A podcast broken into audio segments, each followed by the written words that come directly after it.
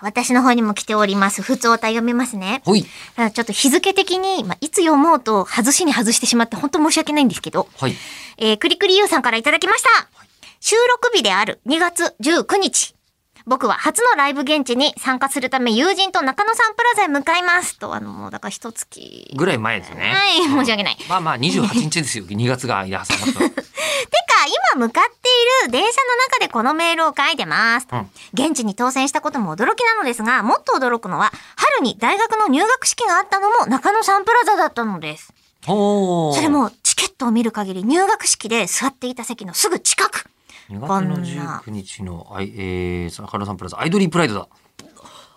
ピンポやンった。すごい私なんだろうなと思って見ちゃったんですけど、はい えーこんなミラクルあるんだろうかって感じですと言ってらっしゃるんですが、そのアイドリープライドの、あのーライブのタイトル、えー副題が奇跡ってなってて。なるほ ど。。先ほどの調べた結果なんですけど。 え、お二人はそんな感じのミラクルに出会ったことありますかとですね。えー大学の入学式で座っていた席のすぐ近くに初めてライブ参戦したら座るかもしれない感じのミラクルって全然なくて。そもそも私大学行ってないから、このミラクル起きないないや、それはね、私も普通に大学の行動でしたから、そんなライブで行ったりしないんで。あのそんな感じのミラクルのそんながどこまでをこう内包してんのか絶対わかんなくて。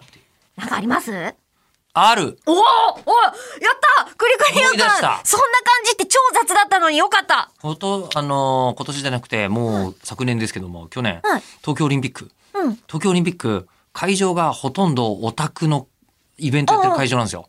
言ってましたね。幕はい張メッセ、えー武道館、えー武蔵野森スポーツプラザ、うんえーで、そして東京体育館では卓球やってたりとかうんしたんですけども、えっ、と、これ、本当に全く同じかどうかはともかく、全く同じ角度だったっていうのは、えっ、と、私がバドミントンの、えっ、と、試合を見ていた時のスフィアの武蔵野森スポーツプラザとほぼ同じ席で見ていましたし、えーなんなら東京体育館、えりこさん出てますよね、アイドルマスタあ、ー。はい。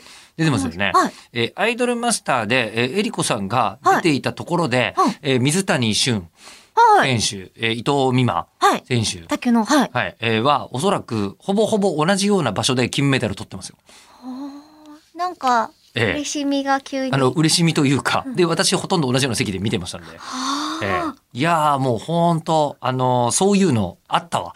ミラクル。はそうか、うんあるんだ。え、私あの、スフィアいはいはっい。ていう単語で思い出したんですけど、初めて見に行ったスフィアで、座らせてもらった席のお隣がドランクドラゴンの鈴木拓さんで、でも拓さんだって気づかずに自分の足だと思って、ずーっと寒いなっつってダウンをかけ続けてたっていうことはありました。あの、タク君はそれなんであったかいんだってことにそう、なん、なんでこの人ずっとかけてくるんだろうって、うん。そういや、先週ありましたよ、もう